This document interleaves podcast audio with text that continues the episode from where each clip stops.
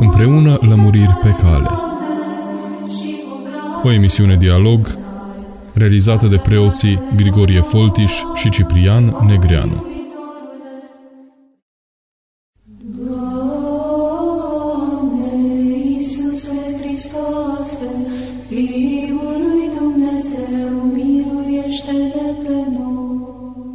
Bun găsit, dragi radioascultători!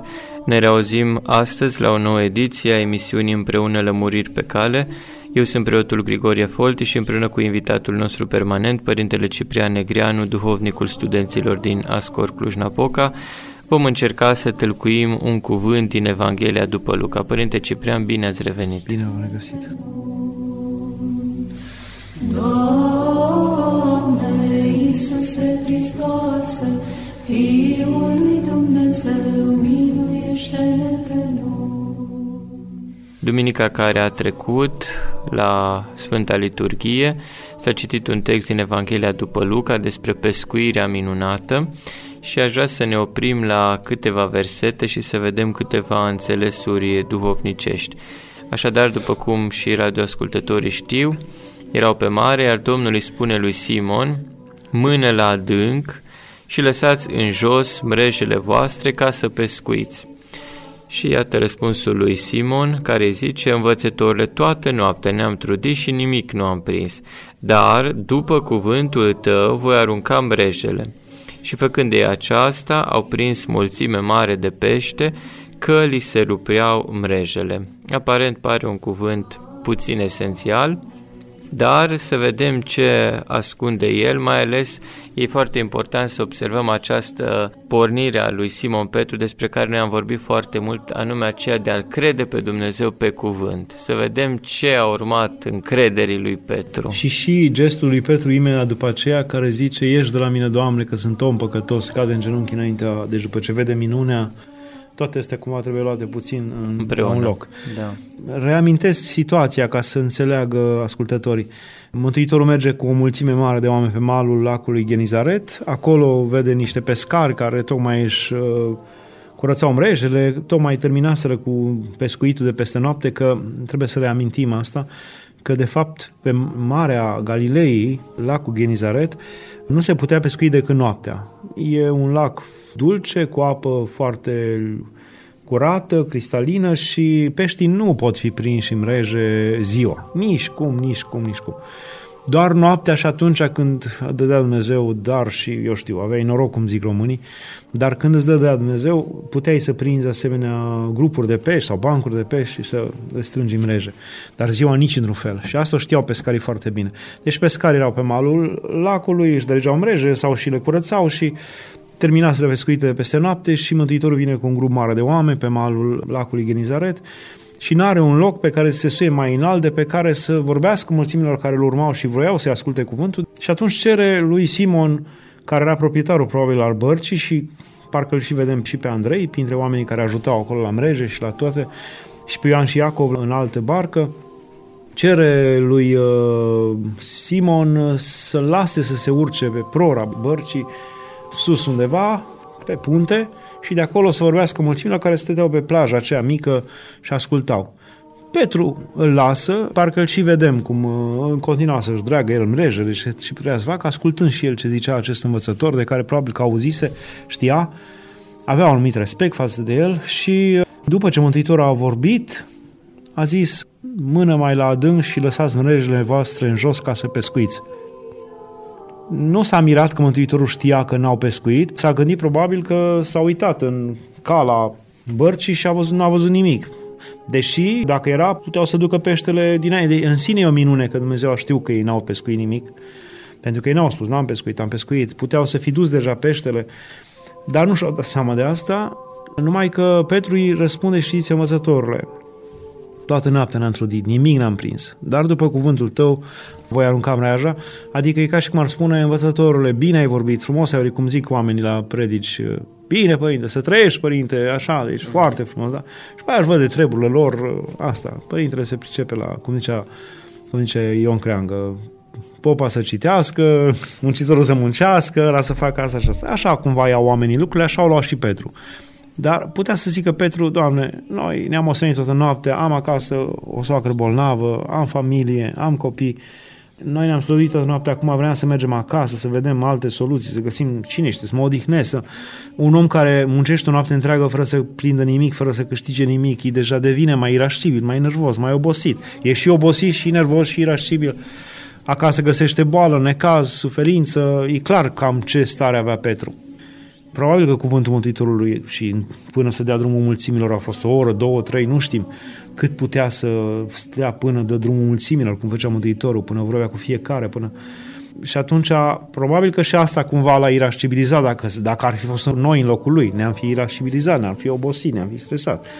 Și cu toate astea mai cerea și să ducă barca mai la adânc acum, adică să mai piardă vremea, să pună merejele pe care tocmai le dreseseră și le curățiseră și acum uh, să arunce iară merejele în apă, să o ducă la adânc, adică la 2-300 de cozi departare de uscat și să-i pună pe toți oamenii la treabă să mâne barca mai la adânc, după aceea să arunce mrejele, să tragă mrejele, să iară să le curățească. E o întreagă greutate. Și totuși ar fi putut să zică, Doamne, te-am ascultat, ești deosebit. Nu, Doamne, învățătorule, că nu credeam că ești deosebit, te cred, dar aici meseria mea, iartă-mă, nu te băga, nu te băga în treburile mele, s-au obosit, lasă-mă în pace. Dar totuși, cumva așa, poate din rușine, poate din respect, poate din, dintr-un fel de smerenie pe care mulți dintre noi nu mai avem, au zis, dar totuși pentru cuvântul tău, voi asculta. Și s-a dus și arunca mreaja și imediat după ce au aruncat-o, nu mai puteau trage de mulțimea peștilor, încât a venit și altă corabie cu Ioan și Iacov să ajute la scoaterea mrejei și au umplut două corăbii și vă dați seama mirarea lui Petru, ce, ce ce cu tremur s-a produs în inima lui, pentru că într-o secundă au aruncat mreajă și gata, s-a umplut, adică ceva de neînchipuit. Și nici nu putut să merge prea mult în adâncul mării. Și atunci a căzut Petru în genunchi și a zis, ieși de la mine, Doamne, că sunt om păcătos, adică și-a dat seama. Dar mă gândesc așa, dacă Petru ar fi reacționat cum reacționăm noi mai toți în situații de genul ăsta, și ar fi zis, Doamne, iartă-mă, da, învățătul iartă-mă, da, nu mai pot, trebuie să mă duc acasă, am probleme. Poate merge Ioan și Iacov cu barca lor, luați pe Nu că n-ar fi prins pește, nu că n-ar fi văzut minunea. Petru n-ar fi fost apostol, niciodată în vecii vecilor. Adică ar fi fost un oarecare Simon de pe malul lacului Genizaret, deloc din Betsaida, care un nimeni. Un Ascultarea l-a făcut apostol. Ascultarea și, zice, smerenia și călcarea peste o anumită oboseală și stres al zilei și al vieții, peste care noi prea puțin călcăm. Adică, să vă dau un exemplu. Și uh, aș spune că, de fapt, în fața unor mari daruri, Dumnezeu îți trimite o mică încercare pe care trebuie să o treci. Să, să vă dau un exemplu. Un om se roagă, să presupunem, pentru că tot sunt preot al studenților. Un student se roagă neîncetat să-l ajute Dumnezeu la facultate, la un examen care urmează sau două care le are de dat. Și tocmai atunci când e mai stresat și trebuie să învețe mai mult, tocmai atunci când are timp, n-are, vine cineva și roagă, nu pot să-mi se roxez aia sau să-mi dai și mie din, sau să nu știu ce, sau să mă ajut cu bagajul ăsta până acolo. Și ești, ești cel mai el cel mai cel mai inoportun inoportun moment și zici, domnule, lasă-mă, domnule, învățat, lasă-mă în pace, acum v-ați găsit toți să mă nebuniți. Sunt convins în 99% din cazuri că dacă omul și-ar călca atunci peste, mai ales că oamenii, noi oamenii, că zicem că învățăm și pierdem foarte mult timp cu tot felul de prostii, dar un mic ajutor față de celălalt, asta nu pot, n-am timp, n-am timp, tu nu vezi că învăț. Dacă oamenii și-ar călca atunci puțin peste propriile lor uh, voințe, așteptări, dorințe, peste propriile lor eu, ego, uh-huh. eu cred că ar avea ajutorul lui Dumnezeu un zeci după aceea. Și cred că uneori Dumnezeu trimite uh, trimite parcă ca un fel de vrei binele, să vedem dacă îl faci și tu binele față de altul. Vrei darul, să vedem dacă dai și tu altuia. Cum dai, așa vei primi. Și v-aș da exemplu din viața Sfântului Grigorie, dialogul Papa al Romei, care avea o mănăstire în propria sa casă cu prietenii săi, era făcuse din Roma, era din familie senatorială și Mama sa, Silviana, venea din când în când cu o salatieră de argint, atâta mai rămăseseră din vechiul conac și, și le aducea mâncare din altă casă, venea la casa aceasta. Și acolo, fiind ca un fel de mănăstire casa aceea, într-o zi a venit un om plângând și disperat la ușă și a zis, ajutați-mă, dar cu ce să te ajutăm omule? Zice, eu sunt uh, proprietar de corăbii și am avut trei corăbii și le-am umplut cu marfa unui om și toate trei s-au scufundat. Și acum omul ăla vine să-mi ceară banii pe marfă. Și sunt distrus, nu am, nu am. Și ăsta zice, dar ce te-aș putea ajuta? Și cere unuia dintre cei care era economic cumva casei, du-te și dă cât avem acolo, dă jumate din cât avem noi. Și îi dă, nu aveau mult. Și peste vreo oră, două vin iară la, domne, sunt disperat, te rog, nu știu, băi, ți-am dat înainte, acum ce vrei să... Du-te și dă și ce mai rămas, zice, du-te, dă tot. Și vine a treia oară acel om și zice, te rog, nu știu, mai pe seară și ăsta își calcă mânia, își calcă, pentru că noi de obicei după asemenea chestii devenim mânioși, începem să devenim, să devenim înțepați spiritual. Și mă, ce tot vrei? Nu ți rușine, mă, de atâtea ori. Și ce să-ți mai dăm? Tu nu înțelegi că nu mai avem și avea salatiera aia din care mâncaseră de argint și dă și salatiera asta. Și a plecat omul, nu l-a mai văzut niciodată. N-a mai văzut niciodată decât după ce a devenit, uh, a devenit patriar și papa al Romei și avea obiceiul să invite uneori duminica la masă 12 oameni săraci pe care îi hrănea el și îi ajuta și așa. Și printre oamenii aceia săraci îl vede pe fostul corăbier și se miră și vorbește, îi hrănește pe toți, la sfârșit rămâne corăbierul și ce vreau să vă spun ceva. Și zice, da, mai țineți minte? Mai ții minte. Știi cine sunt eu? Nu, corăbierul, zice, nu, eu sunt îngerul lui Dumnezeu. Atunci ai fost încercat și dacă ziceai, noi suntem săraci, cum să-i mai dăm la omul ăsta? Și dacă îți pierdeai cumpătul atunci, zice, nu ai fi fost niciodată papa al Romei. Spunea, pentru acea dărnicie din acea zi, de trei ori nu mai, uh, nu mai alungat afară și nu mai bagiocorit și nu mai vorbit de rău și din potriva mi-ai dat și ce aveai, numai pentru acel lucru Dumnezeu a hotărât în acea zi să fii papa al Romei. Și Sfântul Grigorie, dialogul, era extraordinar de cu tremurat în fața acestei întâmplări și zicea, dacă pentru atât de puțin, că n-am dat, domnule, din uh, mâncarea mea, că mai Dumnezeu ne-a dat după aia și am mai avut iară, n-am dat eu haine de pe mine, n-am dat eu, numai mi-a încălcat puțin voia și oboseala și stresul și grijile. Dumnezeu mi-a dat să fiu patriarh al Romei, păi pentru alții care își dau mult mai mult și care investesc poate toată viața în ajutorarea celor, ce va da Dumnezeu? Se gândea eu, ce va da oare Dumnezeu pentru aceea? Și cred că în foarte multe situații și îndemn pe oameni să fie atenți la lucrul acesta, mai ales când cer ceva mare, s-ar putea ca Dumnezeu să te pune în fața unei mici încercări. Înainte. Înainte, pe care să o treci. Și tu, stresat și preocupat numai de problema ta, s-ar putea să o calci în picioare și să nici nu observi ceea ce de obicei facem noi. Adică când avem o mare problemă, noi nu vedem nicio problemă a niciun om din jurul nostru. A noastră e cea mai mare, numai de noi ne preocupăm, numai pe noi ne doare și eu vă îndemn din potrivă să vă uitați cu ochii larg deschiși ai sufletului spre necazul și grija altora și cu cât voi vă veți apropia și vă veți apleca spre necazurilor altora, s-ar putea ca Dumnezeu să vă dea mult mai repede răspuns la necazul vostru. Aș mai da un exemplu. Un uh, ofițer din armata greacă care a căzut cu avionul în timpul celui de-al doilea război mondial, a rămas paralizat pentru tot restul vieții și a tot umblat prin case de azile militare în Grecia, a fost dus în America și în Londra a încercat să să-i repare coloana, nu s-a putut face nimic, nimeni niciodată urma să rămână paralizat pentru tot restul vieții. A fost disperat, deznădăjduit, numai la sine se gândea și în momentul în care a început să se apropie de credință și de Sfântul Nectarele Ghinei, de moaștele lui, și în care nu l-a mai interesat problema lui, ci a început să se intereseze de alții care sunt necăziți ca și el și să facă o asociație, să se ocupe de alții, atunci a dat Dumnezeu vindecare. Deci când el nu s-a mai preocupat de sine, ci s-a îndurat de alții și a văzut pe alții mai necăjiți ca pe el și nu știa cum să-i ajute, atunci l-a tămăduit Sfântul Nectarele Ghinei la moaștele sale în, în Eghină.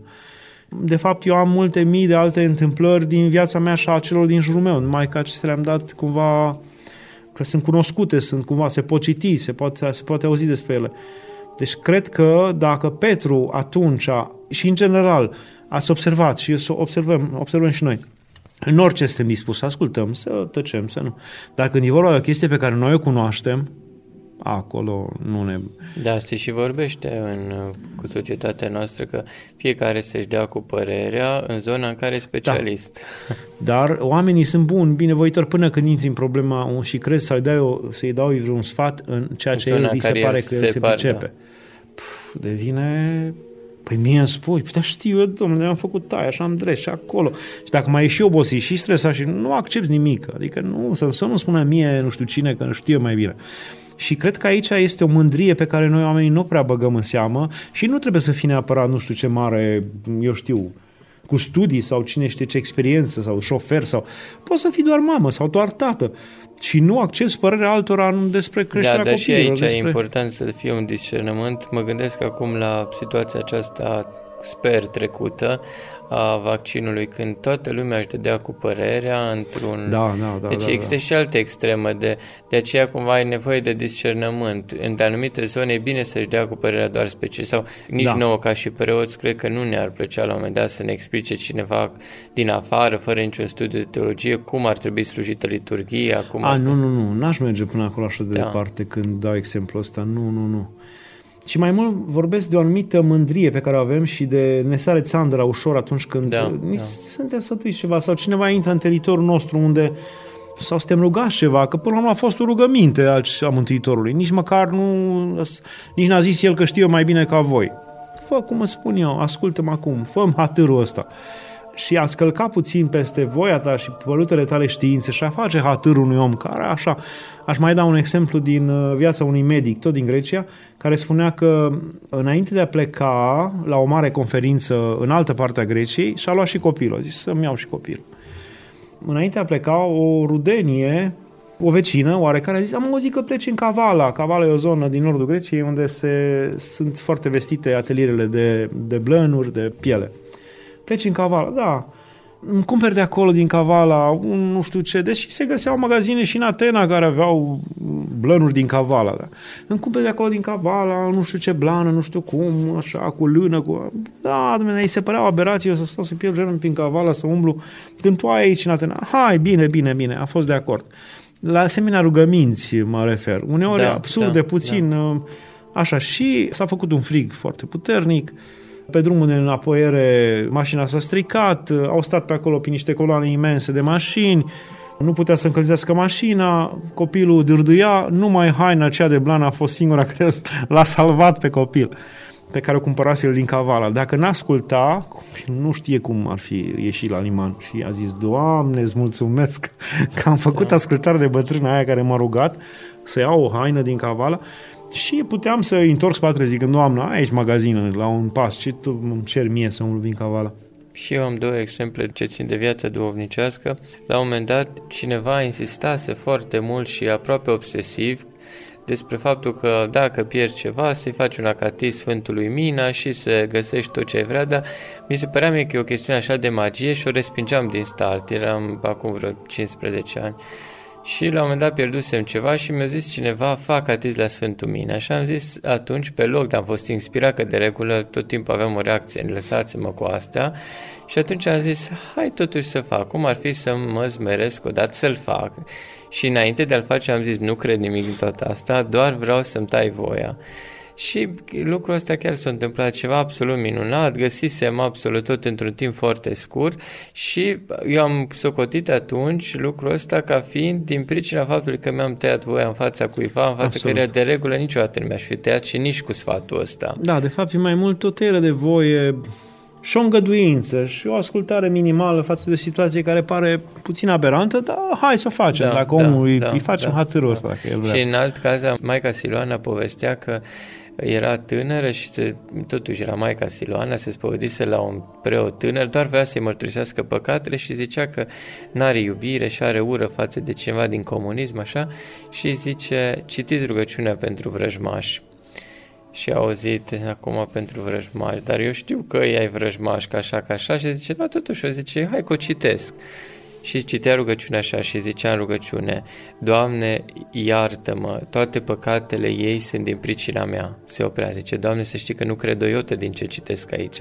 Dar dacă mi-a spus preotul ăsta, o citesc. Și după citit rugăciunea îndelung, zice că a văzut chipul lui Hristos în omul acela pe care îl ura. O citit-o cu necredință, dar a făcut ascultare, a zis, măi, dacă o zis părintele să o citesc, o citesc, nu cred nimic din ce cer aici, dar o fac. Și pentru această credință, ei, după cuvântul acelui preot, a văzut chipul lui Hristos pe chipul celui pe care îl ura. Cred mai ales că se împlinește așa atunci când asculți mai ales de duhovnic, oricât de simplu ar fi el, oricât de incapabil am putea noi zice din perspectivă materială a lucrurilor, nu se pricepe în anumite chestii și te sfătuiește ceva. De dragul ascultării sau pentru ascultare Dumnezeu s-ar putea să împlinească cuvintele acelui părinte pentru că tu l-ai ascultat și ai făcut. Și să se rezolve niște lucruri de neînțeles și de neexplicat pentru că tu ai făcut ascultare. Cred, mai ales în situația aceasta, și cred că e bine să facem asta.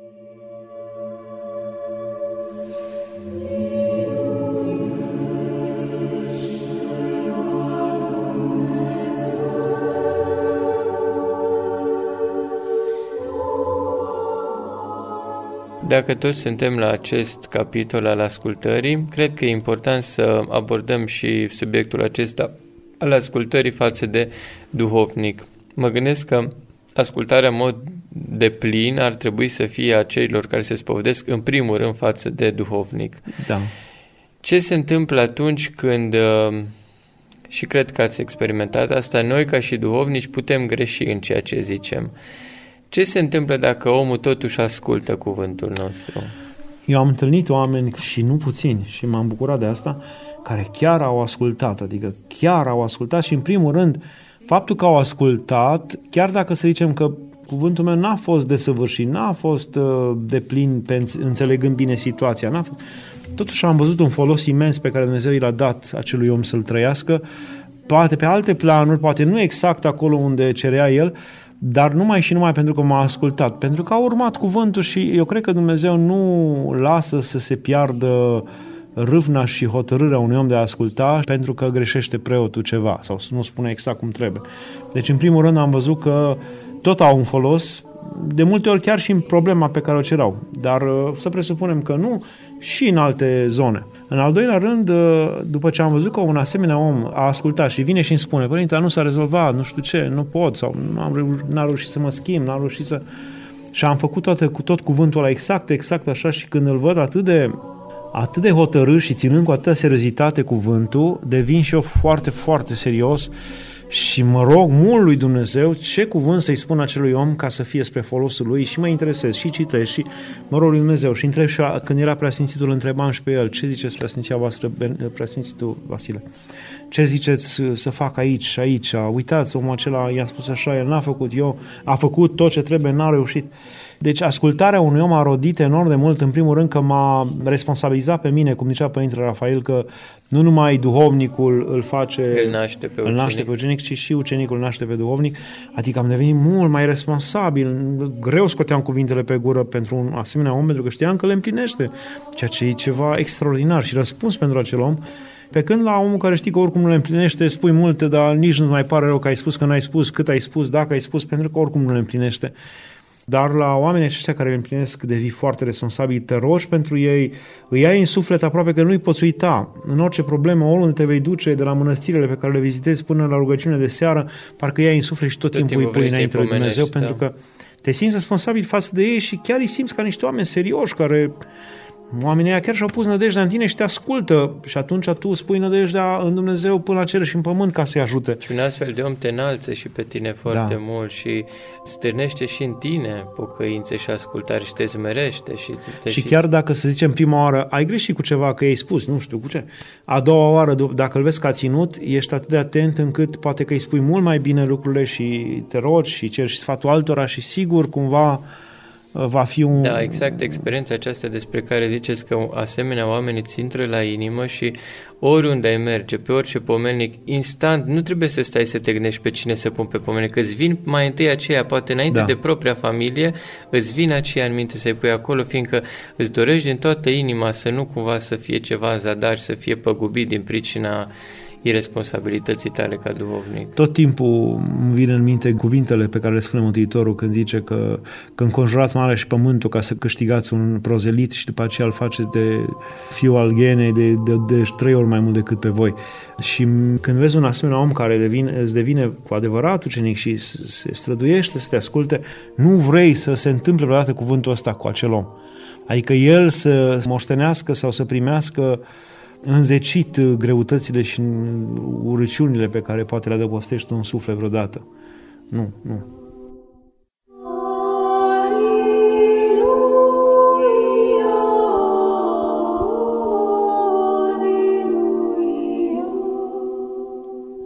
Înainte de a încheia, Părinte Ciprian, aș vrea să ne aplicăm asupra acestui cuvânt al lui Simon Petru. Zice, ieși de la mine, Doamne, că sunt om păcătos. Acest cuvânt ar fi bine corelat cu un cuvânt din paterica unui frate care îl întreba pe propriul lui bătrân de ce nu-i se împlinesc rugăciunile și îi spune bătrânul acela un cuvânt, zice, frate, tu nu te socotești păcătos înaintea lui Dumnezeu, adică acest mod de a ne pune înaintea lui Dumnezeu Există un termen postmodern, misecuvinism, da. se numește acel omului care se pare că îi se Și cuvine. care în lumea actuală, și chiar între creștinii care sunt în lumea actuală, e aproape generalizat și pe care îl auzim în reclame, mi se cuvine, merit pentru mine și lucrurile astea nu sunt la, numai la nivelul unui parfum sau nivelul, eu știu, unui aer condiționat pe care, care spui în reclamă că ți se cuvine sau meriți, ci cumva lucrurile se prelungesc până la nivelul duhovnicesc și noi începem să credem că nouă ni se cuvine, că experiențele excepționale pe care le-am putea avea, că vederea luminii dumnezeiești, că mi se cuvine, e firesc, e ceva normal, ar trebui să simt, ar trebui să trăiesc, ar trebui să...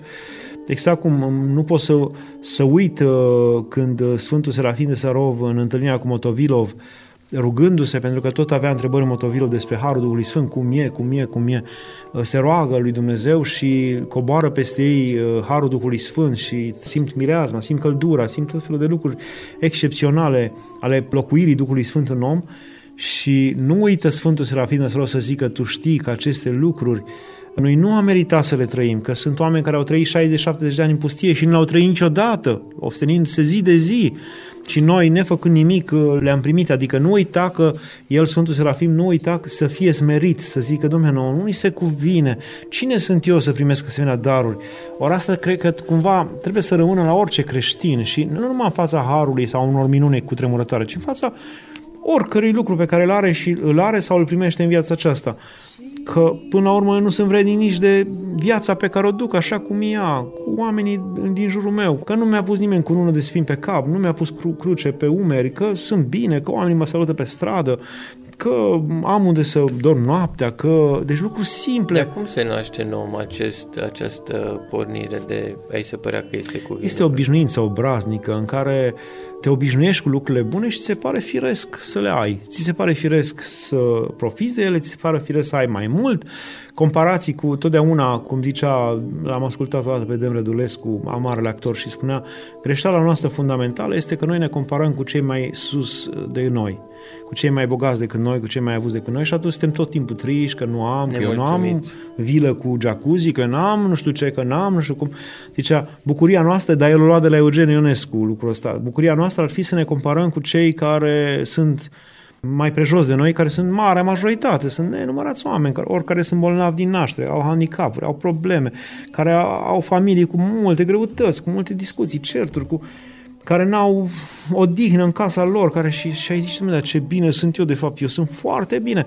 I-aș îndemna pe oameni să meargă numai pe la spitalele mari, clinicile mari, la, de la oncologie până la, eu știu, orice altceva, și să vadă și să-și dea seama ce fericiți sunt. Ești de acolo și zici, Doamne, ce fericiți sunt. Eu văd, am picioare, merg, n-am probleme, n-am cancer, n-am asta.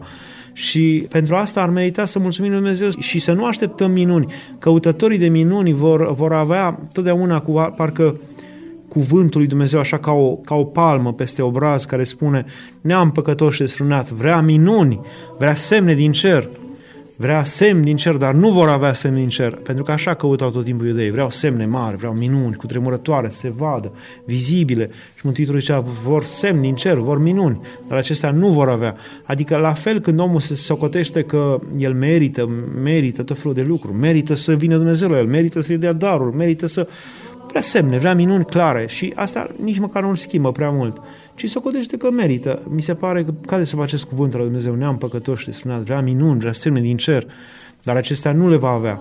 Și cred că ni se potrivește cuvântul pe care Mântuitorul spune atunci când ne sfătuiește și zice, și zice tu când mergi la o masă, la o cină, la o nuntă, nu te așeza în frunte, nu te băga lângă miri, lângă mai mari care stau în frunte, ci pune-te la coadă Că dacă te duci în frunte, te va muta gazda la coadă, iar dacă te pui la coadă, te va muta gazda în frunte. Și mi se pare la fel și în viața duhovnicească și mi se pare că despre asta vorbește. Adică omul care se mulțumește cu puținul care îl are, omul care se mulțumește cu faptul că merge, că vede, că aude, că poate să lucreze, să-și câștige banii, cu lucrurile simple, Dumnezeu îi va deschide inima și mintea spre lucruri mult mai mari până la urmă. El îl va purta și îl va duce la masă în frunte. Iar cel care vrea și sare repede la cunoștințe prea înalte pentru el, la minuni, dorește asemenea lucruri, dorește cine știe ce lucruri mari, eu cred că va pierde și bucuria puținului pe care îl are. Și îl va muta la coadă și va pierde tot binele. O metodă pe care am învățat-o de la Maica Siluana este aceea de a avea o stare de prezență continuă și conștientă în viață. În ce fel? De a avea un duh de adevărată recunoștință, dar să nu facă așa cumva printre altele sau din când în când, ci la început realmente să poată să scrie pe foaie seara 10 lucruri da. pentru care e mulțumitor lui Dumnezeu, că undeva asta stânește în tine faptul că nu mi se cuvine, mi este dat ca și dar pentru care trebuie să mulțumesc și trebuie să mulțumesc pentru că așa se cuvine, ceva ce nu e al meu să mulțumesc pentru el. De ce trebuie să mergem să stăm în spital șase luni, ne putem merge sau ne putem vedea, ca după aceea când ieșim afară și vedem cerul să lăcrimăm de bucurie că vedem sau când mergi, pășim să, să plângem de fericire că pășim? Adică de ce e nevoie să trecem prin încercări grozave ca să ne dăm seama că lucrurile pe care le avem sunt excepționale, sunt bune și să mulțumim pentru ceea ce avem. Și dacă Dumnezeu va întinde mâna și ne va da mai mult, slavă ție, dar nu sunt vrednic. Asta ar trebui cumva să rămână în inima noastră.